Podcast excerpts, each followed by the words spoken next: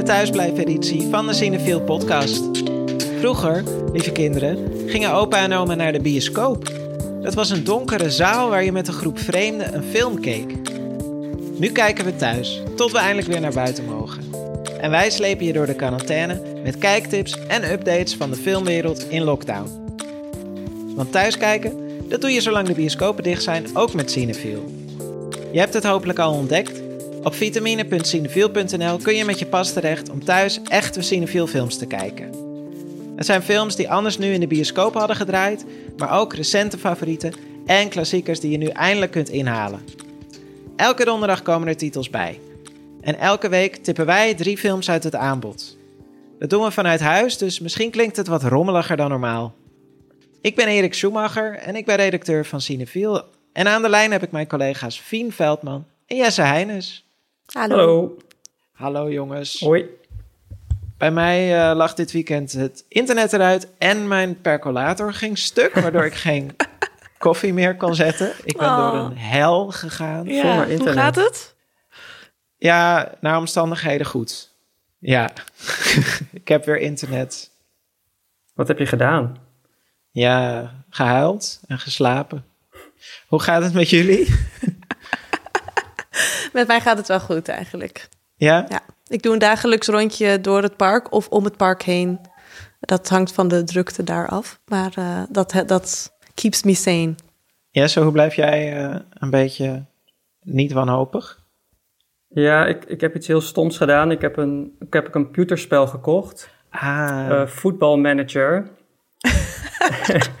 ik luisterde naar de podcast eh, Neutrale Kijkers van Peter Buurman en Jordi Jamal. En uh-huh. die hebben het normaal gesproken altijd over voetbalwedstrijden die gewoon op televisie worden uitgezonden. Maar ja, er is nu geen voetbal. Dus toen hadden ze het over Football Manager, wat zo'n spel is waarin je zelf trainer bent en spelers koopt. En dat heb ik vroeger heel veel gespeeld. En het is echt een soort verslaving als je dan... Ja, als je, ja, in Inception heb je toch dat je als je in één droomlaag zit en je komt terug in de andere droomlaag, dan blijkt er maar vijf minuten voorbij te zijn geweest, terwijl je zelf Mhm. al twee dagen lang bezig was. En dit is andersom. Als je zeg maar een half uur dit speelt, dan blijkt je opeens ja, twee maaltijden te hebben gemist. Ja, het is gewoon echt ben je gewoon vijf uur verder.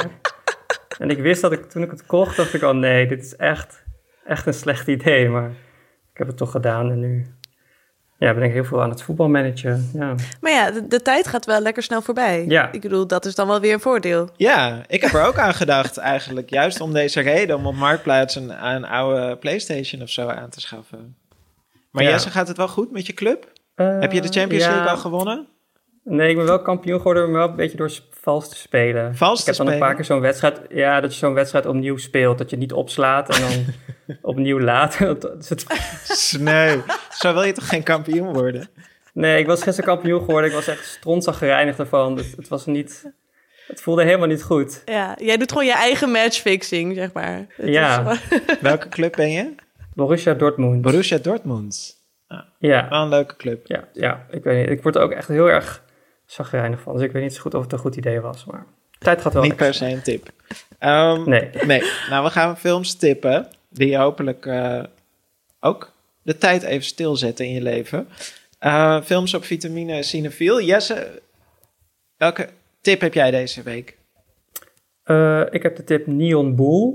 Ja, Een Braziliaanse film uit 2015 van Gabriel Mascaro. En ehm, ja, de film heeft niet echt een plot, maar het speelt zich af in de wereld van een soort stierenvechten, een soort evenement. Het heet, en niet echt stierenvechten, toch? nee, het is Het is stieren, heel mals. st- stieren struikelen is het meer. Je hebt twee cowboys op een paard en dan wordt er een, een soort stier, soort klein stier losgelaten en die rent dan weg. En dan moeten die cowboys zo snel mogelijk met hun lasso die stier naar de grond krijgen eigenlijk. En aan zijn staart trekken of zo, toch? Of niet? Oh ja, Zo- aan zijn ook ja. bij. Ja, aan Ja. zijn staart trekken en dan valt hij en dan gaat de bel en dan hebben ze de klok gezet en als je dan... eh, Maar het gaat niet over die cowboys, het, gaat over de, de mensen die die stieren verzorgen eigenlijk, die die stieren rondrijden. En met name één man en eh, het is echt zo'n stoere vent, gespierd, echt zo'n bonk, weet je wel, zo'n stoere kerel. Dus dan denk je van oké, dit gaat over een of andere macho man, maar hij blijkt eh, heel erg geïnteresseerd te zijn in mode en ook zelf modeontwerper te willen worden. En dan niet van high fashion, maar gewoon badpakken of eh, jurkjes. Hij pakt, op een gegeven moment een soort naaktblaadje van zijn collega af. En dan gaat hij met een pen gaat hij een badpak intekenen. Waardoor die collega echt super boos is. Dat zijn een blaadje dat zo aan elkaar plakt, zodat het helemaal verpest is. Ehm, en zo zit die film eigenlijk vol met ja, een beetje atypische figuren. Dat je denkt van oké, dat is een hele dat is een macho man. Dus die zal wel heel stoer en heel, heel erg bezig zijn met vrouwen of zo. Maar hij is dan heel erg met mode bezig. En uh, er zit ook een vrouw in die heel... Ja, nu alles wat ik nu zeg klinkt een beetje fout misschien, maar die, die rijdt de truck. Terwijl normaal is het dan de man die dan in zo'n film de, de, de stierentruck zou rijden. Uh, of een hoogzwangere vrouw die dan parfum verkoopt, maar ze blijkt dan ook s'nachts een nachtwaker te zijn. Ja, dus ik was echt de hele tijd door die film verrast en op het verkeerde been gezet. En uh, het is ook heel leuk gewoon om in die wereld van dat stieren nou vechten is dus niet meer dat, zeg maar, die buitenwereld. Stieren struikelen. om daar een beetje rond, rond te neuzen. Die, die regisseur is ook eigenlijk uh, documentairemaker. Dat kun je ook wel goed zien. Het is, ja, de film heeft dus niet echt een plot, maar je kijkt wel heel erg naar hoe het daar achter de schermen gaat. Uh, er zit ook een plotlijn in, bijvoorbeeld dat zij bepaald stierensperma willen jatten. Oh ja. Want daarmee kunnen ze dan nog betere stieren of paarden maken. Een van de twee. Dus er zit allemaal er zit een beetje seks in en het is ook een beetje slapstick, weet je wel. Het is gewoon... Ja, het is een film over een, in die zin over een cowboy, maar het gaat eigenlijk alle kanten op. En het is, het is meer een soort portret van, van een beetje atypische personages. En het is gewoon heel fijn om met die mensen ja. op te trekken en je een beetje te laten verrassen door, door wat daar speelt. En, uh, ja, super fijne film. Ik wist, ik wist Ja. niet dat hij documentairemaker was, die regisseur, maar dat... ja, dat Hij wou ook eigenlijk dus een documentaire maken over twee van die cowboys, van die mensen op paarden, maar die bleken dan te macho om zich te laten filmen of zo. Dus daar kwam die niet echt binnen. Die wilde niet met hem praten. En toen, toen ontmoette hij dus iemand die die stierenstaarten zo mooi eh kamde. En eh, op basis van die man, die ook dus een modeontwerper was, eh, heeft dus zijn personage, zijn hoofdpersonage gebaseerd. Dus hele interessante maker ook. Ja, en ook vet dat het zo tot stand komt. Dat iemand dus de staart van een stier aan het kammen is. En dat dat uiteindelijk dan resulteert in In zo'n portret. Dat is toch Ja. gewoon geniaal. Ja.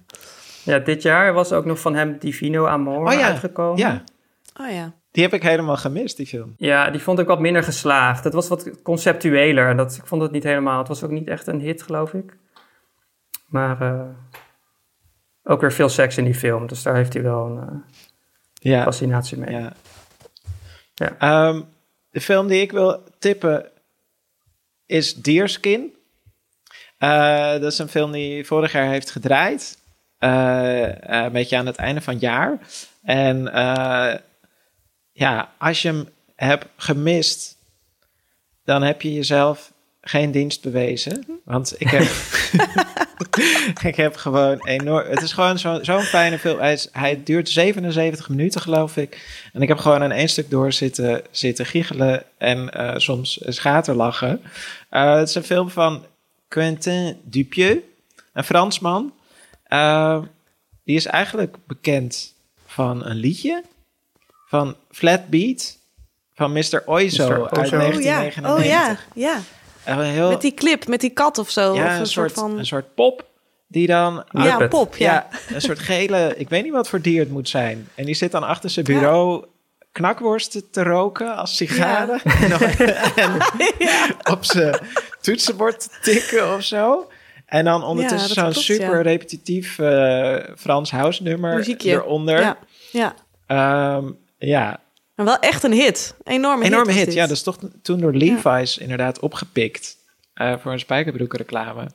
Eh dus dat was eh, eigenlijk de eerste keer dat het hem lukte om met een stukje absurdisme ehm, een beetje het dagelijks leven te ontregelen van nietsvermoedende MTV-kijkers.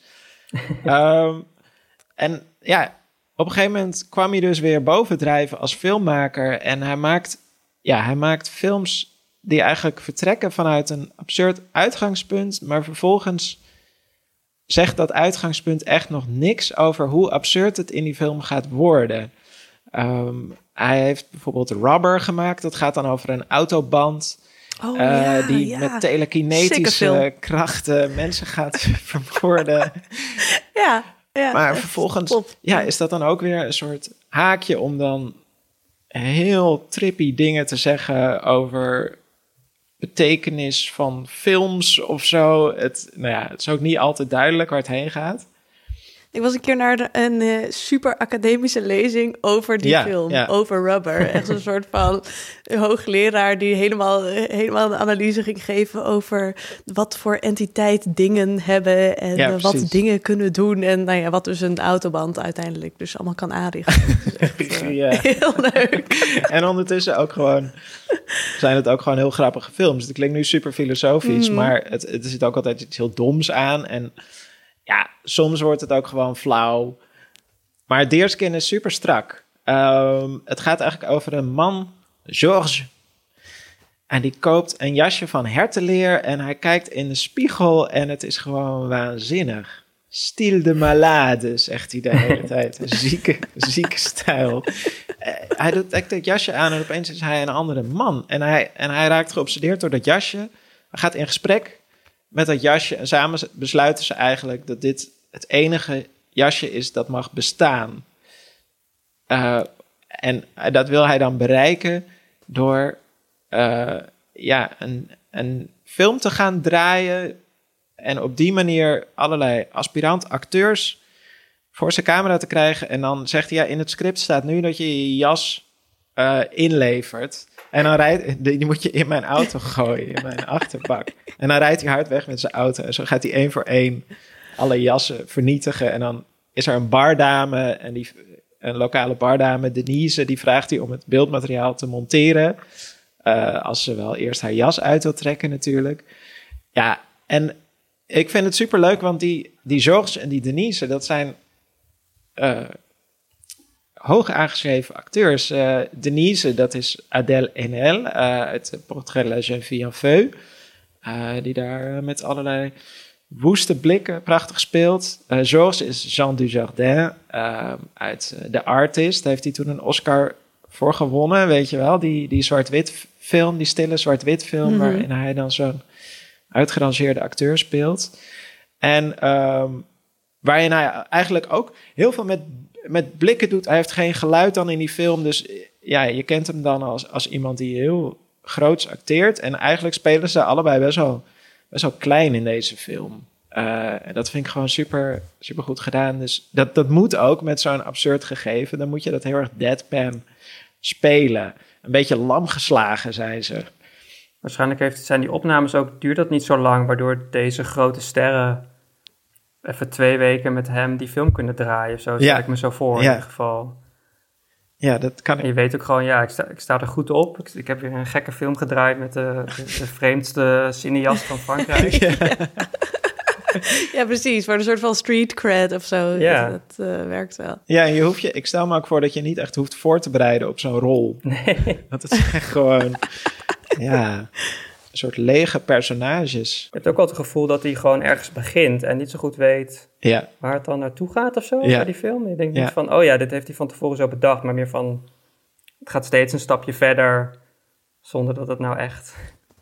ja, Ik vond het ook zo leuk dat hij op een gegeven moment in die bar zit en dan met zijn jas en dat hij dan zo naar rechts kijkt naar twee vrouwen die gewoon hun eigen gesprek aan het voeren zijn. Hij zo, ja, oh jullie hebben het zeker over mijn jas of niet? Eh, Oh, dat denk ik ook altijd als ik iets nieuws aan heb. ja. Nou, jullie hebben het zeker over mijn pak. Ja.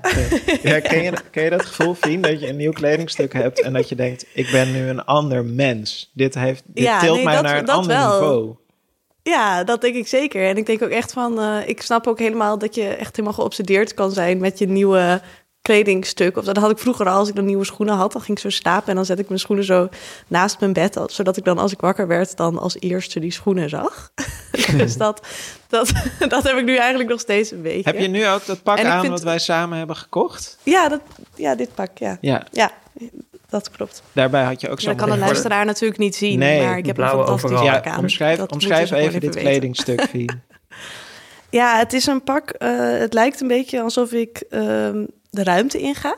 Het is zeg maar blauw. Hele, ja, het, of, of een automonteur ben, een Ja. van de twee. Ehm, uit Japan, want er staan Japanse teksten op. Ik weet niet precies wat. Ehm, Beetje risky. Maar dat ik niet precies wel weet wat erop staat. Ja, dat Dat is klopt. een ja. tatoeage. Ja, ik ben, eh, ik, ik, inderdaad, dat is nog wel een beetje riskant. Maar ik ben nog niemand tegengekomen Nee. die opeens heel hard moest gaan lachen of zo om deze tekst. Dus ik hoop dat het meevalt. Eh, maar ja, dit pak, dit is echt mijn favoriete kledingstuk op dit moment. Dus, en Wat voegt het toe aan jouw persoonlijkheid? Ja, ehm, kracht. ja, ik snap deze man en zijn, uh, en zijn leren jasje echt totaal. Ja, dit pak van jou is ook Stiel de Malade. Absoluut. Dankjewel, Erik. Ja. Proficiat. Uh, we gaan naar de, uh, het fragmentenrondje. En uh, het thema van deze week is wachten of eigenlijk hunkeren. Ehm, door corona worden, wordt nu ja, alle films die uit zouden komen, worden allemaal uitgesteld. Het begon met James Bond. Toen The French Dispatch, de nieuwe Wes Anderson, die is naar september verplaatst.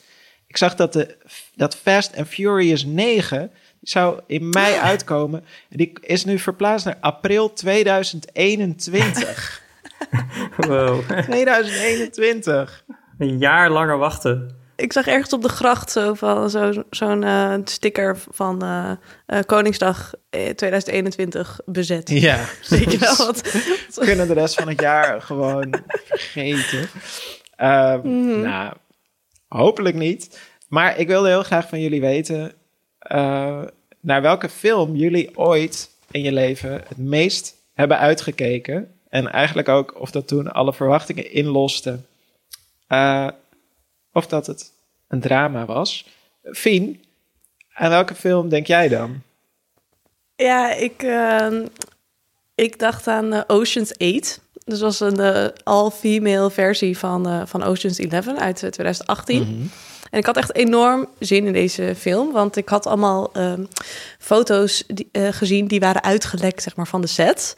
En ja, er spelen gewoon echt hele fantastische uh, mensen in. Zeg maar Kate Blanchett, um, Sandra Bullock, Rihanna, Sarah Paulson, Helena Bonham Carter. Zeg maar gewoon allemaal echt van die nou, fantastische actrices. Uh, dus als één van die actrices al in een film speelt, wil ik het al zien. Maar als ze dus allemaal tegelijk in een film spelen, wil ik dat al helemaal zien. Uh, en die setfoto's, ja, daarin zijn, is dus iedereen, om weer even terug te komen op themapak, heel goed gekleed. Kate Blanchett heeft allemaal verschillende pakken aan, zo'n soort van fluwelen paarse pakken en zo. En er gingen best wel veel geruchten dat het echt een super gaye film zou zijn. Dus daar was ik gewoon heel erg benieuwd uh, naar. dus daar had ik echt enorm veel zin in. En ik heb daarom ook een fragment gekozen, zeg maar, een van de meest gaye fragmenten uh, uit deze film. Ja, laten we even luisteren. Why do you need to do this? Because that's what I'm good at. Uh, yeah.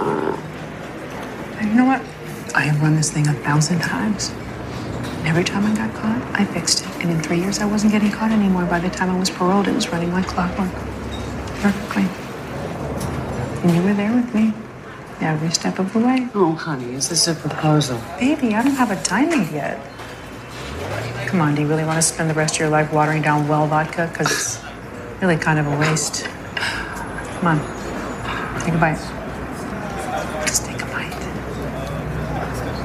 You're really oh, irritating. Open. Ja, Sandra Bullock eet taart en die voert uh, Kate Blanchett, die overigens ook Lou heet, wat ik een hele queer naam vind. Maar goed, omdat het zo'n soort van androgyne naam is. Uh, die voert haar dus een, een, een hapje taart. Nou, ik weet Ja. niet of jullie dat doen met je platonische vrienden, dat je elkaar taart voert, maar dat doe ik niet. Ehm, En misschien als, ik ze, als ik ze wil overtuigen om mee te doen aan een kraak. aan een heist. Aan een Ja, heist. ja, precies. Aan een, Zoals Sandra aan een Bullock in dit roofoverval. Ja, inderdaad. Dat, dan weet je eigenlijk niet wat je, wat je allemaal zou doen om dat eh, voor elkaar te krijgen. Maar, eh, maar ja, ik vond dit zeg maar nog, het- nog het meest gaye stukje. Maar verder viel het me dus enorm tegen, Ah. helaas. Eh, want ik had echt zoiets verwacht van... oké, het is 2018, weet je wel, nu kan het. En Kate Blanchett, die heeft al Carol gespeeld. Weet je wel, die, die is al een beetje zo'n soort van gay icon... zonder dat ze gay is. Dus ik dacht van ja, dat zou echt zo leuk zijn... als er gewoon echt iets zou gebeuren eh, daarin. En ook van Sandra Bullock ook, weet je wel... als een soort van romcom leading lady... eh, die dan opeens zo super lesbisch is... Maar er gebeurt niks, Nee. niks anders dan dat ze elkaar taart voeren. Nou ja, en nog wel een paar zo'n soort van, van die hintjes. Weet je wel, dat ze elkaar elkaars partner noemen en zo. Maar ja, ik, vind, ik vond het niet genoeg. Niet gay genoeg. Dus dat was... niet gay genoeg. Dus dat vond ik echt, eh, echt jammer. Wat vind je dan van die, van die aankondigingen van, van die grote blockbusters... waar dan één seconde gayness in zit van... oh, dit is het eerste gay moment in Star Wars ooit. En dan als je dan knippert met je ogen, heb je het überhaupt gemist. Dat je ook denkt van... Ja, precies. Het is gewoon zo lullig. Het is echt zo... Ja, er is ook echt zo'n zo'n eh, term voor queerbaiting, heet het. Oh ja. Dus dat je een soort van doet alsof het queer is... zodat dan je dat publiek ook aanspreekt. Maar dat er eigenlijk niet echt iets gebeurt. Dus dat het ook een soort van nep-representatie wordt, weet je wel? Dat je kan doen van, oh ja, we doen alsof Ocean's 8 eh, heel erg eh, ja, de lesbische community representeert, maar het is gewoon eigenlijk Nee. niet zo. En, en daar, daar was ik gewoon in teleurgesteld, omdat ik dacht, ja, inmiddels is het daar wel gewoon tijd voor dat dat, dat, dat kan. En dat zou gewoon super geniaal zijn. Jesse, naar welke film heb jij in je leven het meest uitgekeken? Ehm, daarvoor moeten we terug naar 1999. Eh, het filmjaar dat eh, vorig jaar nog heel veel is omschreven als het beste Amerikaanse filmjaar ooit in ieder geval. Eh, Fight Club kwam uit in 99, Magnolia, The Matrix, The Virgin Suicides. Maar ik keek heel erg uit naar Star Wars Episode 1, The Phantom Menace. Tuurlijk. Natuurlijk. Ik was Star Wars fan en er was er voor het eerst in jaren een nieuwe Star Wars. Eh, het was ook nog de tijd dat films eerder in Amerika uitgingen dan hier. Dus eh, in Amerika is het filmseizoen begint in mei, want dan is het heel heet. Dus gaat iedereen naar de airco in de bioscoop. En in Nederland is het juist na de zomer als iedereen terug is van vakantie. Eh, dus die film kwam in mei uit in Amerika en in Nederland pas eind september. Ik weet nog dat mijn oom had hem al illegaal op een schijfje ergens staan. En Stoere oom. Ja, dit, dat, dat komt toen nog. Eh, en ik wou het niet zien. En eh, het was ook nog een beetje de tijd voordat je alles op internet kon terugvinden. Maar het internet was nog niet echt heel groot. Dus die trailer had ik op televisie opgenomen en heel 10, 20 keer gekeken. Oh, Eh, ja. echt lief vind ik het. ja, En ook stoer, hoor Jesse. heel stoer, ja. Ja. En hoe was het? Volgens mij was ik een beetje in de war uiteindelijk, omdat het, was gewoon niet echt een super goede film. En dat, dat kan ik nu heel makkelijk zien waarom, waarom die niet zo goed is. Maar toen kon ik me de, vinger er niet echt opleggen. En ik weet nog dat we daarna de McDonald's stonden en dan zo ga je zo die films ranken. En toen heb ik hem volgens mij nog uit pure wanhoop, of soort van ja, uit pure verwarring nog op twee gezet of op drie van de vier. Toen waren er nog maar vier. Maar inmiddels kun je beter reviews kijken of lezen over die film, dat je die film zelf kijkt. Dus, dus ik heb ook een fragmentje uitgekozen ja, die een beetje de doodsheid uitstraalt. Terwijl die Star Wars films juist heel erg levendig en snel zijn. En die nieuwe episode 1, dat was een beetje een soort van heel erg zakelijk eigenlijk. We are greatly honored by your visit, ambassadors. Make yourselves comfortable. My master will be with you shortly.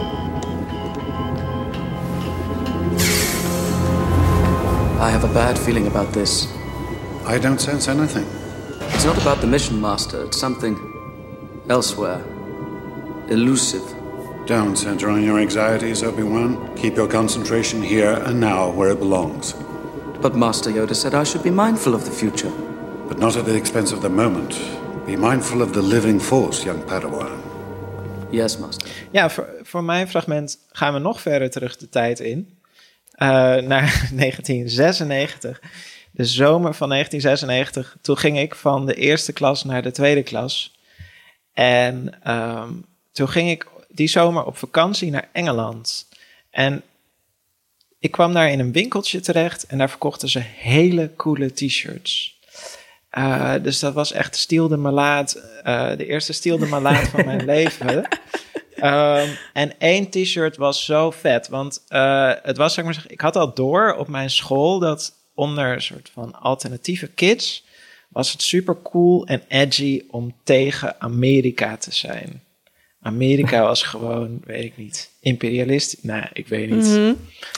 Ja, Is nog steeds super cool en edgy, toch? ja, is ook zo. eh, Is eeuwig edgy. en toen was er een t-shirt en er stond dus een, eh, een... Dus je zag het Witte Huis en daarboven hing zo'n groot eh, alien schip. En er kwam een grote straal uit en het Witte Huis werd gewoon opgeblazen. En ik dacht gewoon, hoe vet is dit? Hiermee ga ik echt, echt eh, indruk maken op het schoolplein. En dat was een t-shirt van Independence Day. En die film die Ah. kwam toen uit, eh, dus in Amerika op Independence Day op 4 juli.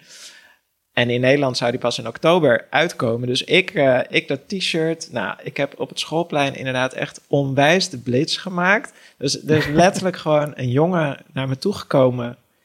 Die heeft me gewoon geld geboden als ik gewoon dat t-shirt uit zou doen en aan hem zou geven. Oh, oké. Ja, dat is wel echt vet.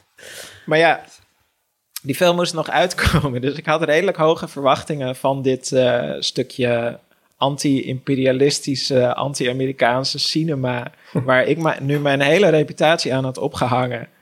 En ehm, nou, toen zag ik die film en het is natuurlijk. eh, ja, de, de president van Amerika, die, die is de grote held. En die, eh, gaat ze, die is zelf een soort, pakt die, heeft hij zo'n pakje aan eh, waarmee hij dan in straaljagers gaat vliegen en tegen de aliens eh, gaat, gaat Stars and Stripes. Stars overal. and Stripes.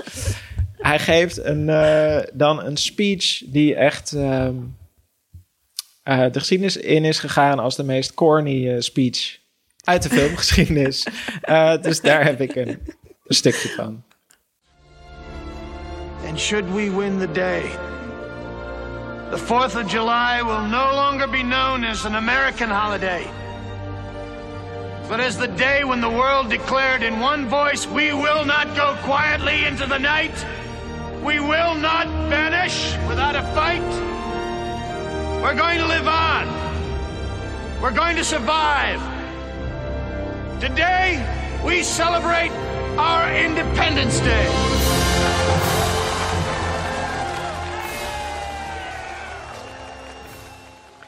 Fien, we gaan zo naar jouw tip. Yes. Maar eerst even dit. Het zal geen filmliefhebber zijn ontgaan. De filmtheaters, bioscopen en filmdistributeurs worden hard geraakt door de coronacrisis. Van de ene op de andere dag staan foyers en zalen leeg. En dat terwijl de filmwereld al weinig vet op de botten heeft. Om ervoor te zorgen dat de theaters straks weer open kunnen en de distributeurs de mooiste films naar het witte doek kunnen halen, is alle hulp meer dan welkom. En het is fantastisch hoeveel mensen aan ons vragen hoe ze kunnen helpen. Dat kan via ons op twee manieren. Als je al lid bent van Cineville, dan staat je abonnement op dit moment op pauze. Je hoeft niks te betalen. Maar je kunt er ook voor kiezen om je abonnementsgeld te doneren. 90% gaat naar de filmtheaters en de distributeurs. Ben je nog geen lid van Cineville, maar wil je dat wel graag worden om de filmtheaters te steunen? Dan kan dat nu ook. En je kunt al vanaf een maand lid worden. Voor meer informatie, ga naar cineviel.nl. Fien, dan gaan we naar jouw tip. Welke film Yes. op vitamine Cineviel wil jij iedereen aanraden? Ja, ik wil ehm Her aanraden van Spike Jones. Ehm Dat is gewoon een, ja, echt een prachtige science fiction film uit 2013. Ehm, ja, ik zeg wel science fiction, dat is het ook wel. Maar het ligt eigenlijk zo dicht tegen een, een soort voorstelbare realiteit aan... dat science fiction bijna een soort van te afstandelijke term is voor deze film, vind ik in ieder geval. Ja, Uh, het speelt in 2025. Nou ja, dat is het inmiddels ook uh, bijna. En um, uh, Theodore Twombly, hij heet ook echt Twombly, van zijn achternaam, wat ik echt al een briljante keus vind. Hij wordt gespeeld door Joaquin Phoenix. En Theodore is verlaten door zijn vrouw. Uh, maar in plaats van te daten met een nieuwe persoon, uh, krijgt hij een relatie met een operating system. En dat operating system is dus een stem in een computer, gespeeld door Scarlett Johansson. Dus die heeft geen lichaam, dus je ziet haar niet, je hoort alleen haar stem. En dat operating system noemt zichzelf Samantha. Dus het is een beetje, uh, ja, hij, krijgt, hij krijgt eigenlijk een soort relatie met, een soort, met uh, Alexa of Siri of, uh, of een Google Assistant of zo. Zeg maar, dus zoiets kun je je erbij voorstellen. Uh, en ja, in deze film, het klinkt misschien een beetje alsof het dus heel erg gaat over technologie en of die, ja, en dat dat dan een soort van slecht idee is of zo. Maar eigenlijk is het veel meer een, een liefdesverhaal. Uh, het gaat ook wel over de ongelijkwaardigheid van die relatie, maar dat is allemaal veel verrassender dan je in eerste instantie verwacht van zo'n soort van technologie-thema. Um, um, uh, waarin, waaruit eigenlijk ook blijkt dat, dat relaties die dus ja, soort van gemedieerd worden door technologie ook juist heel betekenisvol kunnen zijn. Uh, wat ook wel fijn is om te weten in deze tijden van allemaal Zoom-meetings en dat je je vrienden alleen maar ziet via een scherm of uh, door te bellen of zo en je familie. Mm -hmm. uh, dus dat, dat vind ik er al bijzonder aan. Het is gewoon enorm origineel is. Ik had deze film al gezien eigenlijk toen hij net uitkwam. En ik herkeek hem dus nu. En ja, het is echt totaal niet verouderd. Wat ik ook wel heel knap vind. Omdat die esthetiek van de film...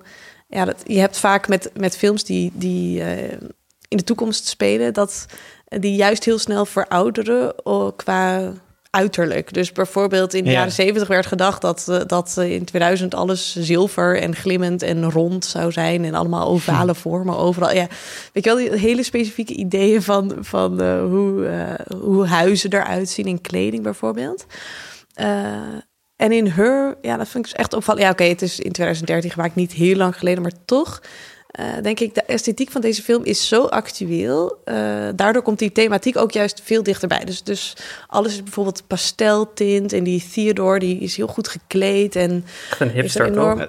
Ja, het is wel een hipster, maar eigenlijk meer soort... Het is meer een soort millennial esthetiek. Terwijl dat in 2013 helemaal nog niet echt een ding was. Dat kwam pas een paar jaar Maar later. dat ook, echt, dat ook echt in overdrive dan. Een soort Ja. van de hele wereld is, is een soort van... Enorm in mijn herinnering hoor. Prettig Ja. en comfortabel. Ja, en een soort van alsof Steve Jobs gewoon alles heeft ontworpen. Ja, dat klopt, ja. Want eh, die Theodore, die woont ook in zo'n appartement. Ja, er is ook zo'n foto van Steve Jobs... die dan zo in een heel minimalistisch appartement leeft... met alleen maar een lamp of zo. En die lamp is overigens wel echt duizenden euro's, maar toch. En zeg maar, deze Theodore die woont ook in een heel groot appartement... waar bijna niks staat. Maar wat dan wel, wat er staat, is wel gewoon heel mooi. En een soort van mid-century, dus niet, niet per se heel ehm, futuristisch of zo... maar gewoon heel hip eigenlijk. En wat voor Zij er- oortje heeft hij in? Want nu loopt iedereen met van die Apple Pods. Ja, Lijkt nou daar lijkt het- hij- Ja. Ja, daar lijkt het echt enorm op. Eh, dus alleen zijn telefoon is een soort van heel klein boekje, bijna een soort handspiegeltje of zo. Dus dat is wel echt heel anders dan hoe telefoons. Nou, nee, dat, dat, komt, dat zijn ze nu ook... eh, daar zag ik ook langskomen hoor. Echt? Dat, dat Ja. je nu van die vouwbare screens hebt. Ja, ja, dat dus dat je weer...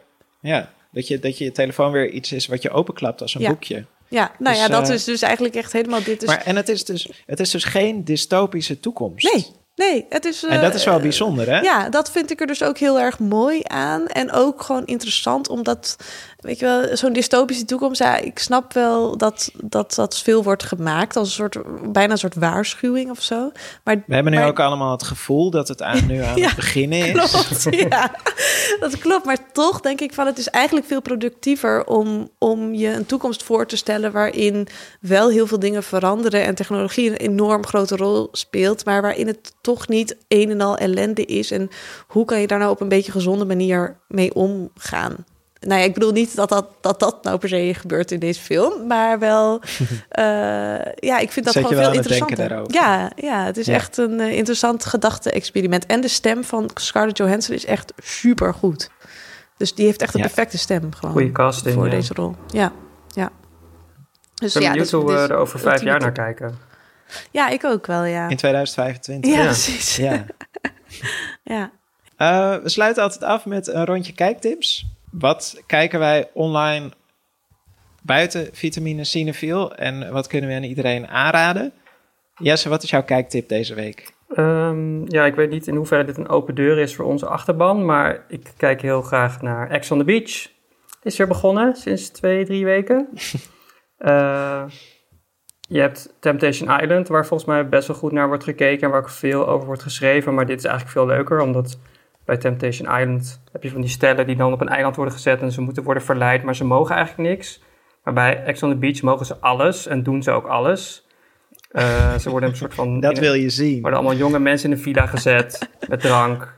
En er wordt ze een beetje voorgeschoten van oké, dit is de hemel. En dan, net als ze het leuk hebben, dan komt er een ex uit het water en die komt dan wat drama schoppen. En nou ja, ik, ik ben iemand die heel graag met de rem erop leeft. Zeg maar lekker rustig aan en doe maar voorzichtig, dan doe je heel gek genoeg. En deze mensen doen precies het tegenovergestelde. En ik denk dat ik daarom daar heel graag naar kijk.